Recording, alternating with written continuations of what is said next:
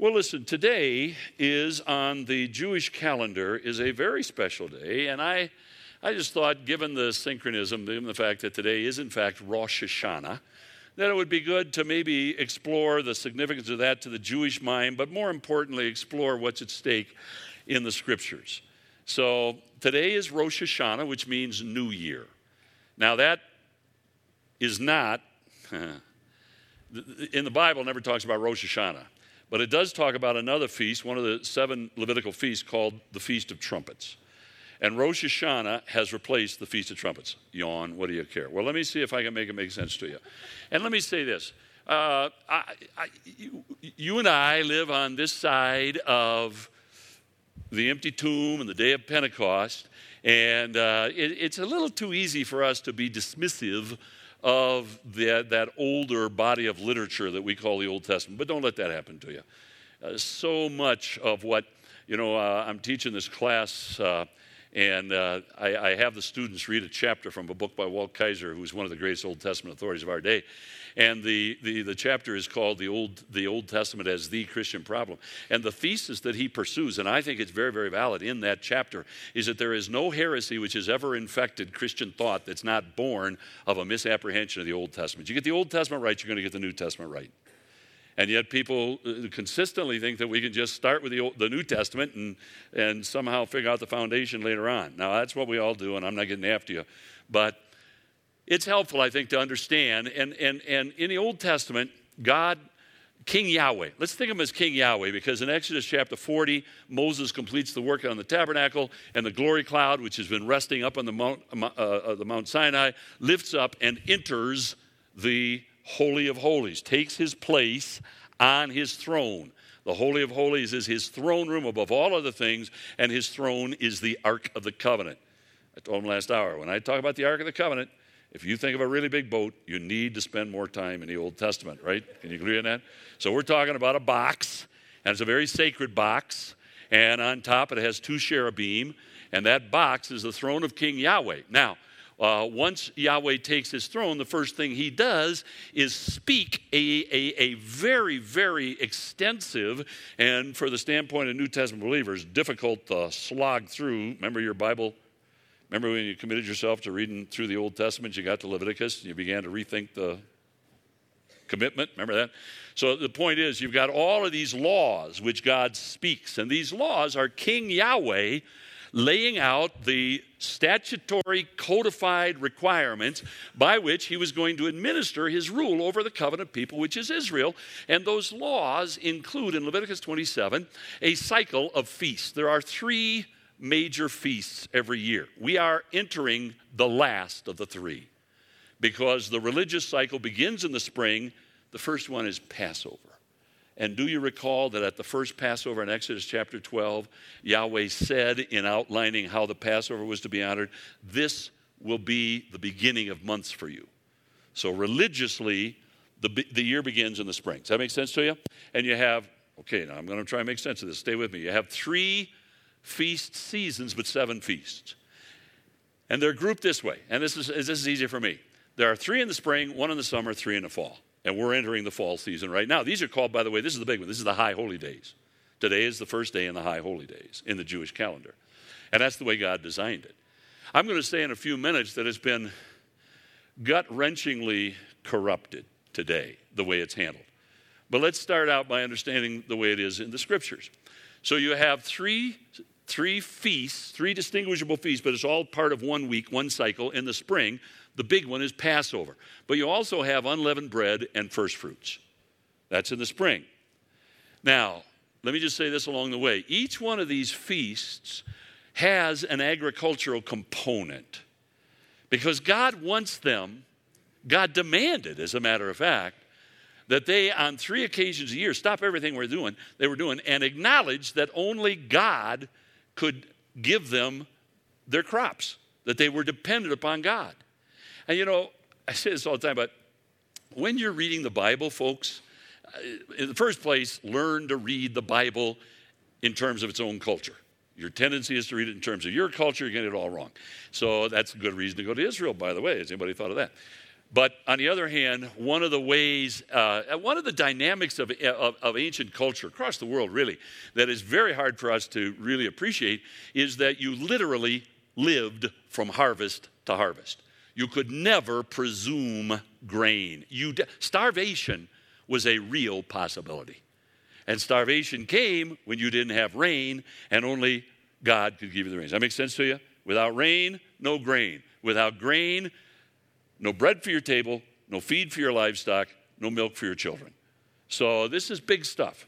And God built in. So each one of these feasts has an agricultural component. The middle one, Pentecost, is all about the, the, the uh, agriculture. So, all right, now I got to give you one more piece of background. Many of you know this, but in winter, in, in Israel, you have two rainy, you have two seasons: the winter rainy season and the summer dry season. It's because Israel lies between the ocean and the desert. And for six months, they get all their wind off the Arabian desert, which is total, it's a real no kin around, muscled up desert. So all that hot, dry wind coming off, there, no moisture there. That's the summer. Then the winds shift big time, and you get the wind, uh, you get the, the weather for six months of the year off the Mediterranean. That's the winter, that's the rainy season. So they grow their grain in the rainy season. The sun bakes the earth so hard that you need the early rains. Remember, the Bible talks about the former and latter rains, or the early and later rains. The early rains come in October. They're waiting for them right now. Uh, they're they're going to be starting praying every day for the, for the rain to come. And because in antiquity, you needed those early rains just to get a plow in the ground. So, and then all winter long, you're waiting for rain, and then the latter rain, and then you, so you harvest your grain in the spring and early summer. Does that make sense to you? So, Passover in the spring is a feast which primarily, of course, remembers God delivering you from Egypt, but there's also the feast of first fruits, and that's where you go out and you take a sheaf, a sheaf of the, the best grain, and you just wave it before Yahweh uh, in your own field, and you you you you you and there's some psalms you sing and so on, and you are asking God to give you a harvest like these sheaves. That's why he calls first fruits. So you're acknowledging your dependence upon God. You need the rain. You're asking God to give you that, that rain. Then, that's the spring feast. Then in the summer, you have the standalone feast, which is Pentecost. Pentecost, it, it really celebrates the completion of the grain harvest. So again, you stop what you're doing and you acknowledge that this harvest came from God. Does that make sense to you? Then all summer long, you work on the, the hillside crops. Now, even though you get no rain, oh, you're getting a geography lesson. Can you believe this? But even though you get no rain in the summer, uh, what happens is every day the sun is hot in the summer, the air over the land begins to rise. You get these delicious, beautiful, you to die for breezes off the Mediterranean. Middle of the afternoon, they're moist. When the sun goes down, they have moisture settle, so you get the heavy dew. So three quarters of the nights in three quarters of the land, you get a heavy dew. In Israel, that's enough for the hillside crops. Now, the hillside crops are primarily grapes, olives, figs, and pomegranates. And I like to say, I think there's legitimacy in this. This is my observation, but it seems it's interesting to me that if in the winter you grow the grain and you can't have life without grain, on the other hand, in the summer you grow these hillside crops, and almost everything pleasant, delightful about life in Israel is a function of those hillside crops the oil that you use, I, I, said that oil is the is the Jewish buffalo. They just they squeeze it, you ever and they use it for everything. And uh, if you don't have much oil, you the light in your lamps and the medicinal medicinal ointments and the uh, uh, just the the bathing and so on. So much of it is a function of oil, cooking and. Uh, so, and then the, the, the, grape, almost everything sweet in the Jewish diet was a function of the grape, these grapes and everything. That's why that Nazarite vow was so crippling, because you couldn't eat anything that had from the grape. Remember that? All right, I wander. So the point is that you got the, you grow your grain in the winter. In the spring at Passover, first fruits, and in the summer, you stop everything you're doing at Passover for a week. And you acknowledge, you focus on God, and you acknowledge that He and He alone can give you the grain that is necessary to living. Then all summer long, you work hard on the, on the, on the, on the hillside crops. You harvest those in the fall. You celebrate that harvest at the Feast of Tabernacles. And there, you spend a whole week acknowledging that God and God alone can give you the capacity to enjoy life. Now, I think this is spiritually salubrious, you know what I'm saying? Health giving. To stop what you're doing and acknowledge only God can give me life, and only God can give me the capacity to enjoy life. That's the book of Ecclesiastes. So I come way back to it. The, the, the third cycle, the cycle we're entering right now, the fall cycle is the high holy days, and you have three feasts. Now, the first feast is curious. It is called the Feast of Trumpets. It has been displaced by Rosh Hashanah. So today they'll talk about Rosh Hashanah, which is today. And I'll talk about what we do, what they do with it today. But here's a little. Are you with me? I'm looking around. this is bold to try and go here, but here's a curious thing. In antiquity, the Jews lived, oh, they still do, by the way, by a lunar year. In other words, they lived by the moon. Everybody did. You had this thing up in the sky every 29 days or so, went through that cycle. It's pretty handy, for heaven's sakes. So everybody in the world lived by the moon. The problem is that there are not an even number of days in a lunar cycle. So a month, now this is going to sound bizarre to you, but it really worked fine. Any month can start on one of two successive days. And you can't tell which day it will be until you get there. Actually, what would happen is it was called the new moon. And to them, the new moon was the sliver. And they would stand on a certain hill outside of Jerusalem, and they would wait until I can't remember for sure. I think it was three or four stars. So it got dark enough that they could they, they were like they could see three or four stars. And at that point, if they didn't see the sliver, they'd say, "Oh, it's going to be tomorrow." If they did see the sliver, then they would say it's going to be today. Now that becomes important because that, that, that this is what's called in the Old Testament again and again the festival of new moon. And they had, they had fires that they would, all the way to Babylon, they had fires that they would start to signal everybody that it was the new moon. Because this is important because, you see, the Day of Atonement is on the 10th of Tishri. So it's pretty important to decide what is the first of Tishri. Does that make sense to you? So they would, and, and then when, when, when, when they, if they saw the moon, or say another way, if in fact they had discerned that this was the first of Tishri, they were going to declare it thus, they would blow trumpets. And those trump this was the feast of trumpets just to alert you that it is the first of Tishri that we're going to start counting down the 10 days of awe because you're making ready for the day of atonement. Now the day of atonement is by any standard the single most important religious day of the year. You know, go with me to Genesis chapter 3. And I, I hope I can make some sense of this, but in Genesis chapter 3, of course, you have the account of the rebellion of Adam and Eve, uh, Eve and Adam, if you don't mind, but uh, uh, I'm not trying to read anything into that. Uh, this is not the woman thou gavest me sort of thing, but it's just the chronological order in which it happened. But, uh, but you remember that as soon as, this is so hugely important, that as soon as man rebelled, God set out to redeem. And God I like to say, established two lines of salvific promise. I may have talked about this before, but there seem to be two lines of salvific promise that are established here that go throughout the Old Testament and the New Testament, and we, well, basically, the first one, the first line of salvific uh, blessing or, or revelation, is the promise of a victor in Genesis 3:15, where God says, speaking, by the way, to Satan. That's very important. He's not speaking to Adam and Eve. I like to say Adam and Eve were happy eavesdroppers, but in point of fact, he was talking to Satan. And what he was saying is, You have corrupted this beyond words, but this is not over. I am going to have the victory, and I'm going to raise up one from the seed of woman who will have victory over you, who will crush your skull. It's the picture of a warrior who has vanquished his enemy and has his foot planted on the, on the skull of his, his defeated and, and, and slain enemy. So, God makes this promise, the Father in the Garden of Eden, uh, he, he, he makes the promise, he articulates the promise to Satan. But of course, Adam and Eve, as I say, are delighted to hear it. Now, I'm going to leave that alone. You know that this is the first breath of, uh, of, of, of a messianic deliverer. This is where the messianic hope is born. And uh, it's often called the proto evangelium. Have you ever heard that term? Just means proto first evangelium gospel, the first word of gospel hope is right there. And it's very important that it comes immediately after man has rebelled. And so you have these, these two lines of salvific blessing. The first one is the promise of a redeemer. But there's another, and it's in Genesis 3.21. And it is perhaps a bit more subtle, but folks, Well, in, in verse 21, it simply says this. Now, remember, by the way, maybe I should background it. You know this, but Adam and Eve, because of their sinfulness, because of their selfishness, and so on, they had become uh, consciousness of their nakedness. Their nakedness became sort of a symbol of their fallenness now. Not that it was, well, I'll just leave it at that. Clearly, their nakedness was, was to them a symbol of their fallenness.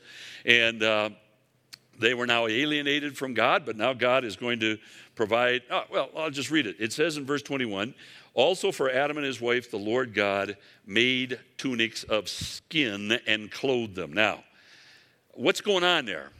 Well, I think to really come to grips with what's going on there, we just have to remind ourselves of this one simple little fact, and that is that those animals did not zip off those skins. You know what I'm saying? What you have there is the shed blood of an innocent victim, here's the big one, of God's provision.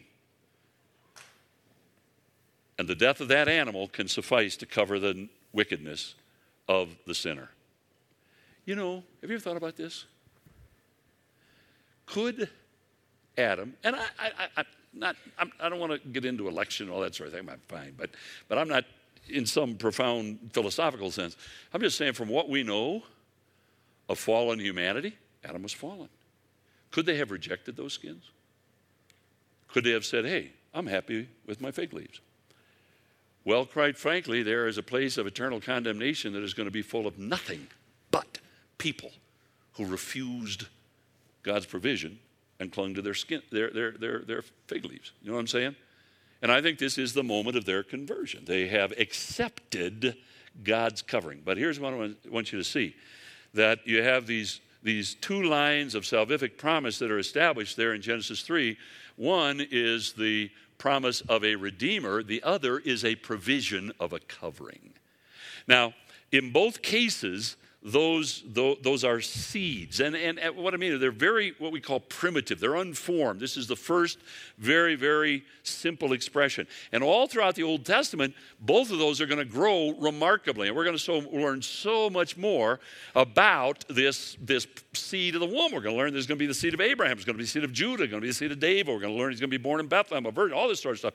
So the picture is fleshed out, but you never, ever abandon or compromise, or really, I would say, get beyond the primitive promise, and that is God is going to raise up a deliverer. That's what it's about. Now, the same thing is true with regard to the provision that all throughout the Old Testament you have more and more. And by the way, you know, when you think about it, the Day of Atonement is part of the law.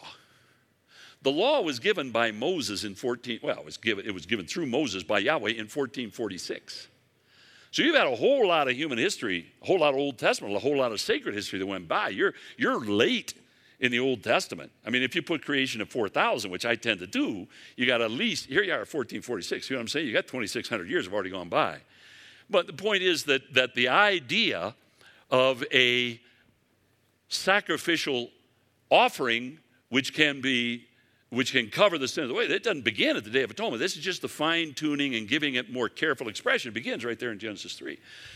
So here's what I'm saying to you that by the time you get to Moses, indeed, God, as part of the cycle of feasts, God institutes this remarkable annual fe- uh, feast and sacrificial day, this day of sacrifice, called Yom Kippur, the Day of Atonement and it, it, is, it is just an enlargement, is that better, an embellishment, a, a, more careful elucidation of the principle that God first established way back there in the garden. Now, let's talk about the Day of Atonement. I think you're familiar with it. I won't get into it too deeply, but you know that this is the one day of the year when the high priest, after seven days of preparation, after putting on brand new garments and, and so on, after cleansing himself so carefully, he would offer two sacrifices, and he would go, first of all, with a sacrifice for himself into the Holy of Holies, and then, secondly, he would go with the sacrifice of a goat, the blood of a goat, and he would go into the Holy of Holies. And the Holy of Holies, again, is that inner sanctum, that uh, inner chamber that uh, was separated. Uh, nobody could go on any day of the year except for the, the high priest on this day. Uh, my couple caveats there, but, but basically, in terms of the Levitical service, that's the way it worked what he would do, and, and this is where you gotta, you, to understand this, you've got to uh, have some idea of the arrangement of the furniture. And there was only one piece of furniture in the Holy of Holies, and it was the Ark of the Covenant. The Ark of the Covenant is a box. Inside the box is, well, there are actually three items, but the important one for this purpose is the tables of the law, this reminder of God's holiness. The box has above it these two carved cherubim. They are a replica of the heavenly tabernacle. Now, I don't know, do you want to say it's physical or whatever, but there is a tabernacle where Yahweh exists really, right? I mean, Ezekiel was taken. We go with Ezekiel into that place, we go with Isaiah and so on. And, and you remember that in those visions where they are taken into the heavenly tabernacle, uh, God is surrounded by these seraphim and cherubim. So uh, God caused, told Moses to carve two cherubim to represent that because that is God, the King Yahweh's throne, and the glory cloud dwells above the, the box and between the cherubim, right? You got that in your head?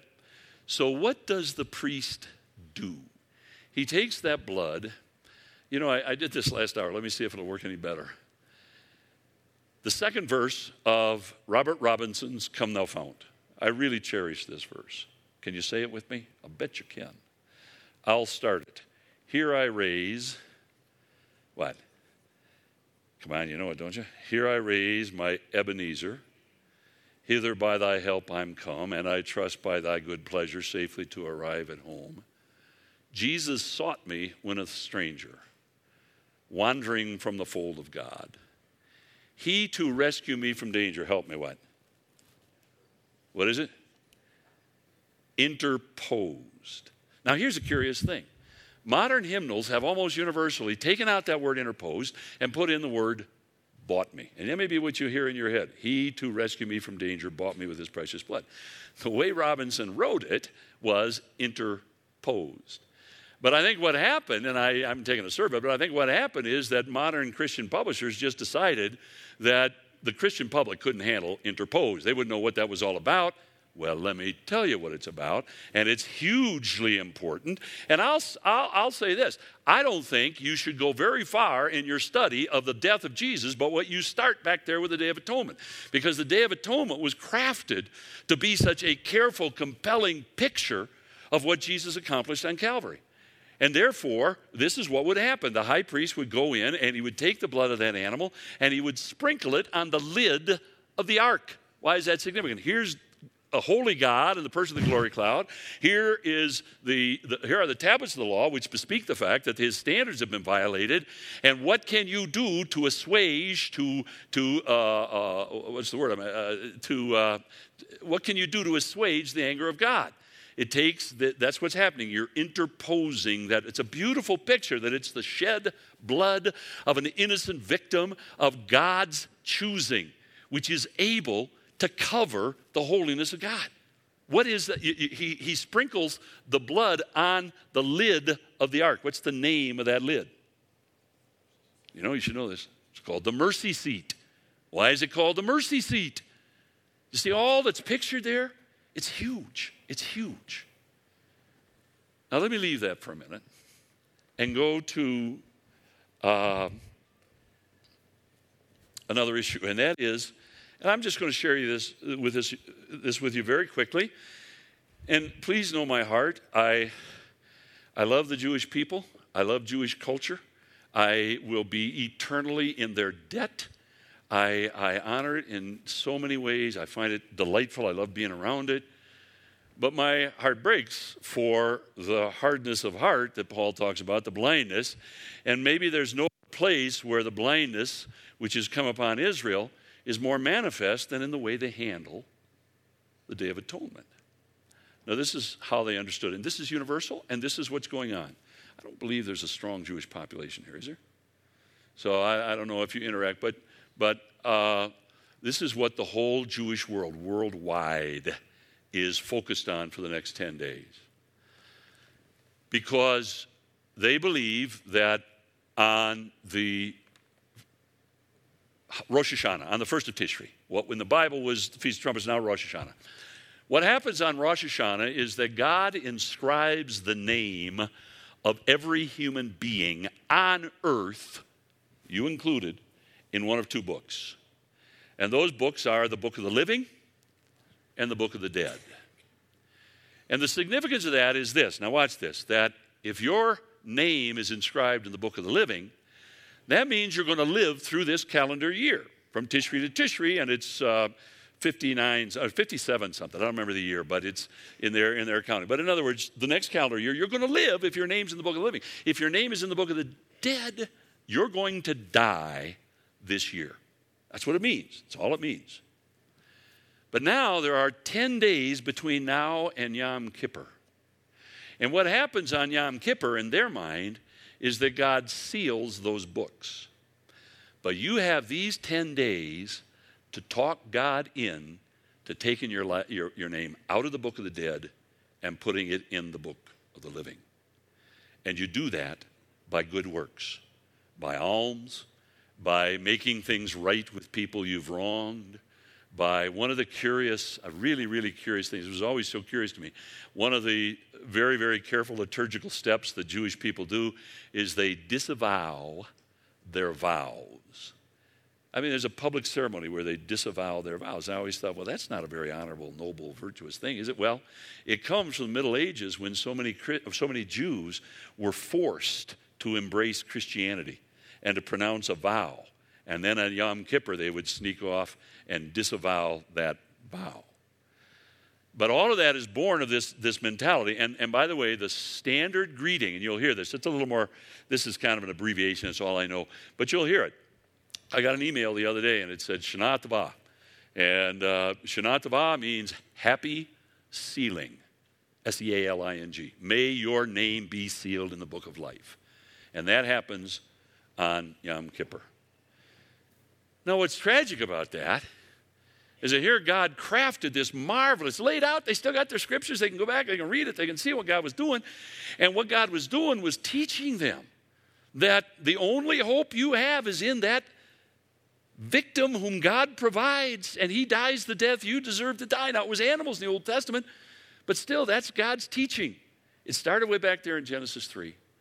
And, and it is an unspeakable heartache in my mind to uh, just to contemplate the, the, the, what has been done to it. This is absolutely universal.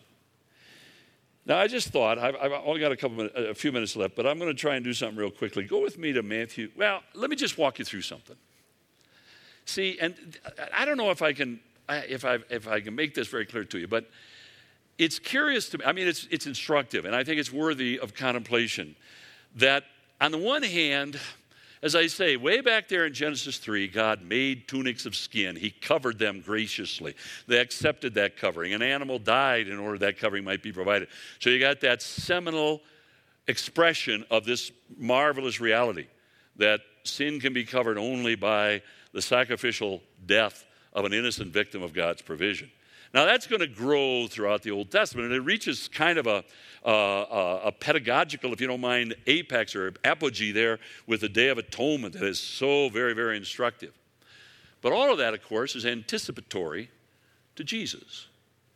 And one might think that given all of that instruction and given the fact that from the very, very beginning, you had to be, you were taught to look to God's provision of, a, of, of, of, an innocent victim. And so you would have thought that maybe when Jesus came, they would have recognized that in him. They would have seen him that. It's a curious thing that they did not. Nobody did. As a matter of fact, I can find in the record, all right, maybe it won't make sense to say this. I'll say that. Uh, say that. I'll, I'll save it for a minute you think of Jesus as coming to die. When you think of Jesus' ministry, you think he came to die. Well, amen and amen. On the other hand, he came as Messiah. He came to make a legitimate, bona fide offer of himself as the Messiah who would bring a kingdom. And thousands and, and tens of hundred thousand people, who knows how many, bowed the knee to that claim and become followers of his. But here's a curious thing. As I say, you think of him as coming to die. Here's a curious thing. It was not until almost three years into a three and a half year ministry that Jesus, for the first time, began to speak of dying. It's Matthew 16, verse 21. Jesus was a good teacher, and it's really fascinating to put this episode in its context, its historical context, because you trace the story and you'll see un- unmistakably that late in his ministry, about three years, about two and a half years into his ministry, after his baptism, Jesus, having been with these 12 disciples now for several months, better part of two years, eh, better part of a year and a half, and they've taught with him, they've listened to him day after day, they've done miracles in his behalf, and so on. But about two and a half years into Jesus' ministry, Jesus, who was a very, very good teacher, uh, I'm sure he'd be congratulated to hear me say that. He was a superb teacher. But my point is, he was very careful about it. He's not doing this carelessly, is all I'm saying. And, and the fact is that up until that time, he had never spoken about death. And he knew that when he did begin to speak about a dying, his dying, it was going to be so horribly disconcerting to his disciples, he's going to have to spend time with them. And so he contrived, it took him about four months he tried Syrophoenicia, that didn't work. He tried Decapolis, that didn't work. He tried to sneak back into the Galilee. And finally, Jesus, very, very creatively, very being wise as a serpent and harmless as a dove, Jesus contrived to take his disciples, just the 12, up to the foothills of Mount Hermon, way north of the, uh, the Sea of Galilee, about 25 miles. And there, somewhere in the foothills of, of, of Mount Hermon, he got him along, the region of Caesarea Philippi. And here you have Matthew 16, 21. You're welcome to look at that verse. I, I teach this quite often, so I kind of got it in my head, because this is what the verse says. And it's very instructive. It says, now again, are you with me? This is almost three years into Jesus' three and a half year ministry. This is very late in his ministry. And it says, and this is how the, the Greek reads actually, from that time forth began Jesus now, that tells you a couple of things. Number one, he hadn't done it before. And number two, he's going to do it again and again. So, from that time forth began Jesus to show unto his disciples how he will be taken to Jerusalem, suffer many things of the chief priests and scribes, and be killed. Now, every time he says that, he says, and on the third day rise again. What's curious is the way his disciples react. You remember this. It was Peter primarily. And I always say, you might expect, given all the, the fact that in the Old Testament it all it, it, it, anticipates the death of Messiah and so on, you might think that Peter would say, "Well, of course, we know that. We got Isaiah 53. We've been wondering when you start talking about this, for heaven's sakes." No, you remember it says that Peter took Jesus, and again, uh, most translations have Peter took him aside as if he said, "Jesus, we need to talk about this." You know, I think he took him like this. He took Jesus, he seized him, and he said, "Far be it from thee." We got no room in our theology for a dying Messiah. You are Messiah. You're coming with a kingdom. That kingdom lasts for eternity. You tell me where dying is in that. And they were horrified. They were scandalized. Now, here's a curious, I think this is so interesting. About a week later, Jesus took three of them, Peter, James, and John, and he went into another mountaintop nearby, apart from the other nine. And you remember that the disciples fell asleep and Jesus was praying. And when the disciples awoke, they saw Jesus, here's the Greek word, metamorphosed into his kingdom glory. And for a few spectacular moments, there in the privacy of that wooded hillside at the foot of Mount Hermon, his disciples, those three, looked on to the blazing glory of Jesus as he will be when we see him in the millennium. By the way, one of those three is going to see Jesus in that form again. Who's that? You remember?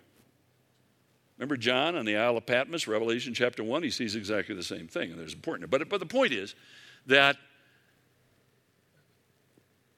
and, and by the way, here's, here's an interesting thing, especially at this season of the year perhaps. When, when uh, uh, when Peter looked up, now remember, it was Peter who said, No, you're not going to die. And when Peter looked up, he said, he woke up and he saw Jesus in his kingdom glory.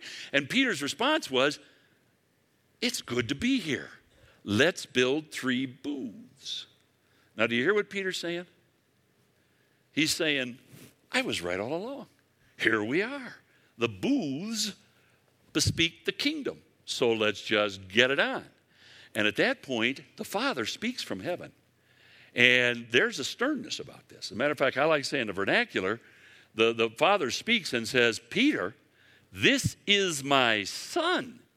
When he talks to you, specifically about dying, when he talks to you, shut up and listen. That's really the Spirit.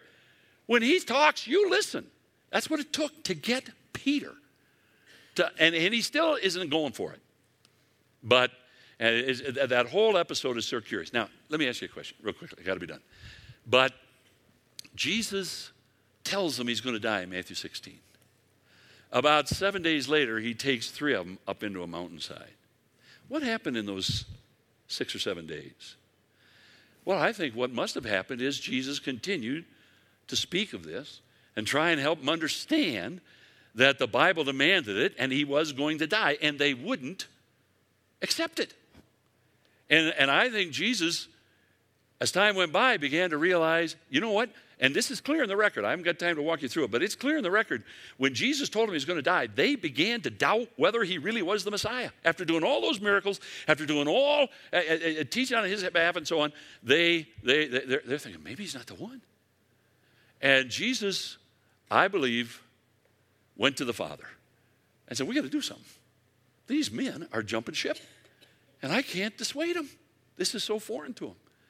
And so they kind of contrive this episode where the Father in heaven condescends to give Jesus a few moments of kingdom physical glory just to reinforce. That's what's going on. That's all that's going on there. To reinforce the staggering faith. And by the way, after that episode, they go back to the other nine. Do you remember this? This all fits together. You got to put it together. They go back to the other nine, and the other nine who weren't there for the transfiguration are trying to drive a demon out of a young man, and they can't do it. And Jesus comes and does it, and then those nine disciples say to Jesus, Why couldn't we, why couldn't we drive him out? We did it before. And Jesus said, Because of your staggering faith. What faith? They had begun to question whether he was genuinely the Messiah. And this is exactly what Peter gets out of it when he reminds us of it, when he appeals to it in Second Peter, and he's talking to, he's writing to people who were themselves begin to question the second coming, whether Jesus was coming in, in the kingdom. And he said, We didn't bring you cunningly devised fables when we made known unto you the power and coming of the Lord, because we were with him in the most holy mount, and we heard the voice. So, what did that experience mean to Peter? It reinforced his coming. Now, now, why do I take you there? Simply this that it's hard for us to imagine how difficult it was to bow the knee to the reality that Jesus was going to die. The people closest to him never got it until after the resurrection. Even the death. You know, I, I keep saying every time Jesus said he was going to die, in the next breath, he said, On the third day, I'll rise again. And you might have thought that one or two of the disciples would have said, Look, he said again and again, he's coming out of the tomb. He's done some pretty amazing things. Why don't we go hide behind a tree and just watch and see what happens? No, they didn't do that. And when the women came from the tomb, reporting the empty tomb, they said, You're crazy. We don't believe that. And, and, and Jesus, I'm sorry, Luke tells this remarkable story in Luke 24 of two disciples. Now, they weren't one of the 12, but, but very close disciples of Jesus who were on that road to Emmaus. And of course, Jesus comes and recognize him and uh, what's going on? Oh, haven't you heard? And so on. And in telling the story, those two disciples say this They say, We thought he was the Messiah, but we're giving up. He's a dead guy. And of course, Jesus' response is, Oh, fools and slow of heart, I'll, believe all that the, the, the, the prophet, uh, that the, Moses and the prophet said. And then it says, beginning at Moses and going through all the prophets. I keep saying, I, I hope they recorded this lecture because I want to hear this lecture. Let me tell you something. But he, he, he revealed to them how again and again the Old Testament teaches that Messiah must needs die and then reign. Now, where am I taking with that whole thing? We, we have the, the, the, the, the, the advantage of a remarkable vantage point. We have the whole story spelled out. We can look at the Old time Testament, the New. But I'm telling you, as it played itself out, with all of the care and deliberate uh, uh, planning of a, a, a divine pedagogue, as that powerful reality that Messiah was going to be the fulfillment. As a matter of fact, I like to say it this way that in the Old Testament, You've got Genesis 3, I'm sorry, Genesis 3, You've got the establishment of this line of this promise that there's going to be a seed of the woman that's going to, uh, uh, uh, that's going to defeat the, uh, the, the, the, the tempter. And then you've got this provision that, that the only way to cover sin is to shed blood of an innocent victim of God's provision. Somewhere along the line, those two come together. And we discover they weren't two lines, it was one line. But it took an empty tomb to help people see that. Does that make sense to you?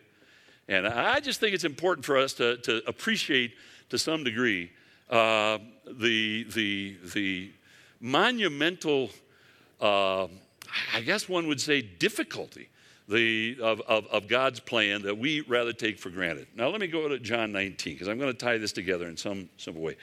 Do you understand what I'm saying, though, with uh, that whole event? You know, I, I, started saying that I checked myself, but Jesus again and again told his disciples told people openly that he was going to die. After that first event in Matthew 16, during the last six months of his life, again and again, and there are four times that are recorded. Luke 18, Matthew uh, 19, uh, uh, uh, Luke 18, Luke 19 again. He took them aside and he told them, I'm going to Jerusalem. I'm going to suffer everything that the Son of Man is going to suffer in the Old Testament, and I'm going to be killed and rise again. And on the third day, I'll rise again. I can only find one person in the record who actually believed it. There was one person who took Jesus seriously when he said he was going to die. And who was that? That was Mary. And that's why she anointed, when she anointed Jesus on that Saturday night in Bethany, and Jesus rebuked those who rebuked her and said, Leave her alone. She is doing this against the day of my burial. She's anticipating my burial. And then he says, Wherever this story is told, she will be remembered with honor. Why? She's the one person who actually listened. Clearly, the apostles didn't. And uh, so I'm just, the point being that that as I say, we have the advantage of, of hindsight, and it all fits together for us.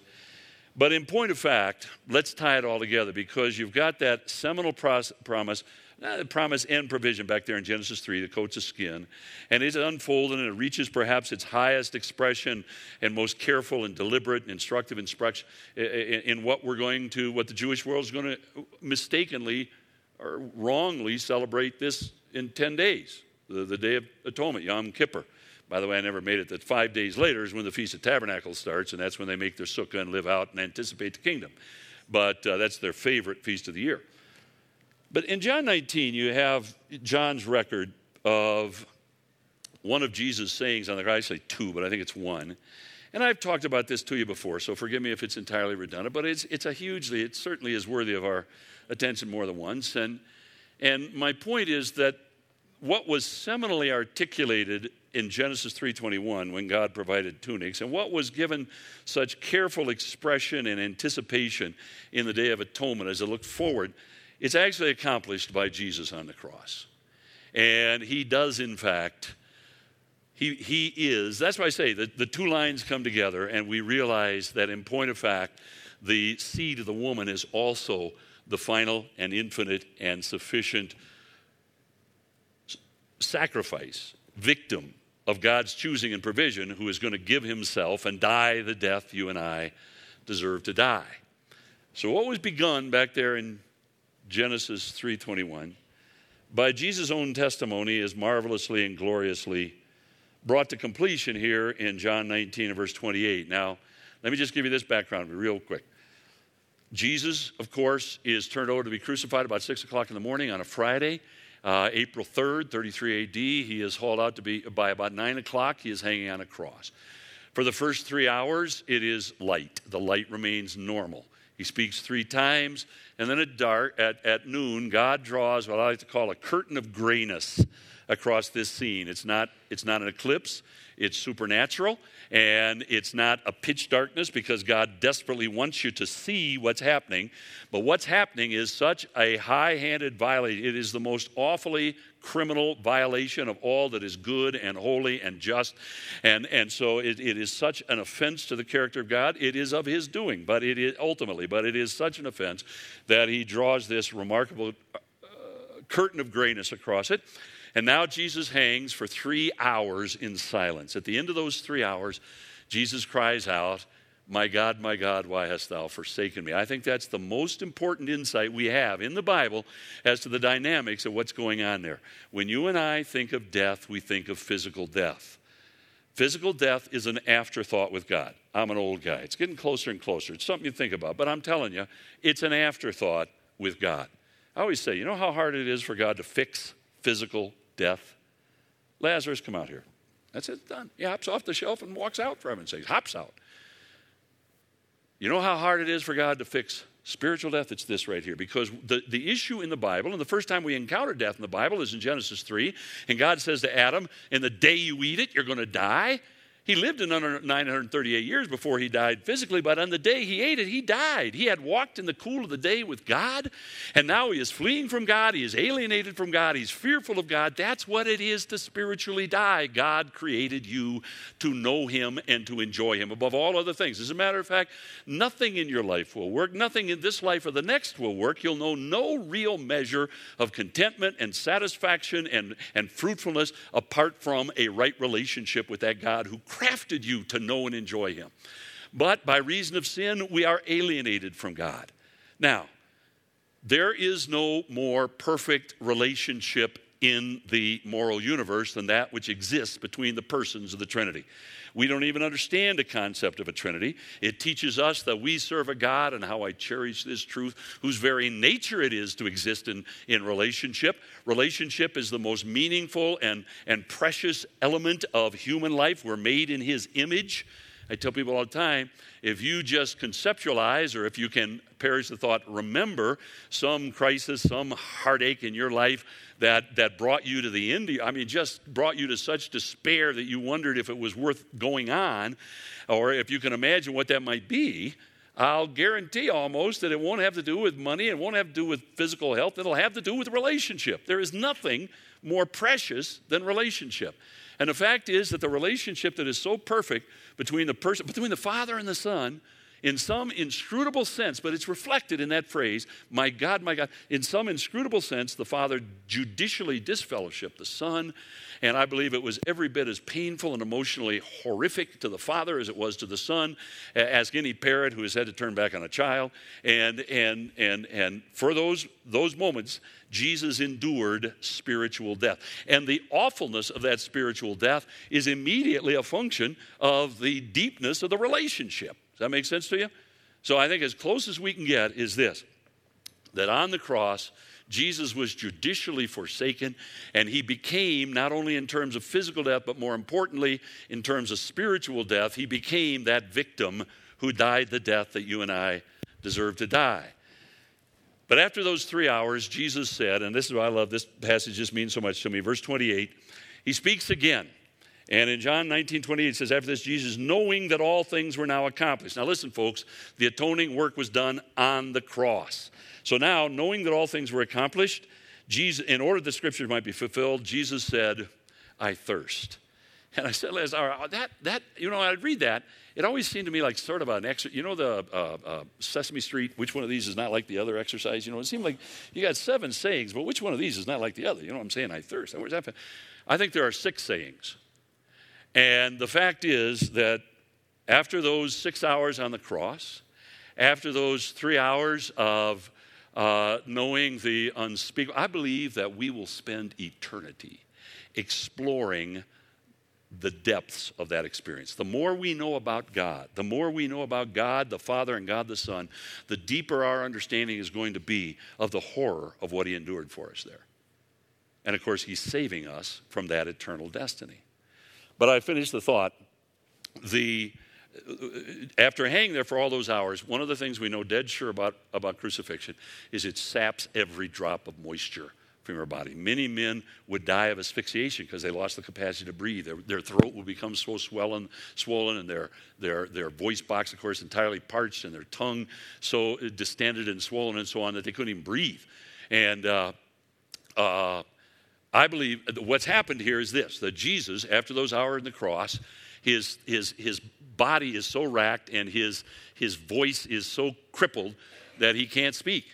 And he has something that he desperately wants to say. And he has something to say that the whole moral universe longs to hear him say. And he has something to say that he's paid a bottomless price to earn the right to say. But he didn't have the strength to say it. So I think he gathers himself with whatever little strength he has and he croaks out the, the words, I thirst. And only the ones perhaps at the, at the foot of the cross could even hear it. And a soldier takes a sponge and lifts it up. And I picture Jesus spending some moments trying to get a little life back into that throat, which is so parched, because he has something he desperately wants to say. And when he gets that strength, as he hangs there, he cries out, It is finished. It's done. The books are balanced. What was promised way back there in Genesis 3? What was pictured at the God blessed Day of Atonement? It's done. And I always think, what could be more offensive? And it's in this context that I, I say that, that, that honestly, your heart breaks over, over the way that very sacred cycle of days is handled today in the Jewish world. Because what could be more, what, what could be more offensive and what could be more, uh, Uh, what could break the heart of that giving God more thoroughly than for us to think that we can add something to it? It's finished. It's done. The books are balanced. And now there remains only for you to fall into the arms of the Savior who has done that on your behalf. So it's the Day of Atonement. There's much to learn, much to celebrate, maybe much to be disappointed by in terms of the way it's celebrated. But there is this blessed reality it is finished. Father, thank you for the gift of your Son. Thank you for that marvelous life that he lived, but the death that he died. And thank you, Father, for the price that he paid. And all of that we could not have done. But Father, He has done it on our behalf, and now, because that sacrificial work is finished, we can have the confidence that as we rest in Jesus, our sins are covered. Thank you for it in Christ's name. Amen.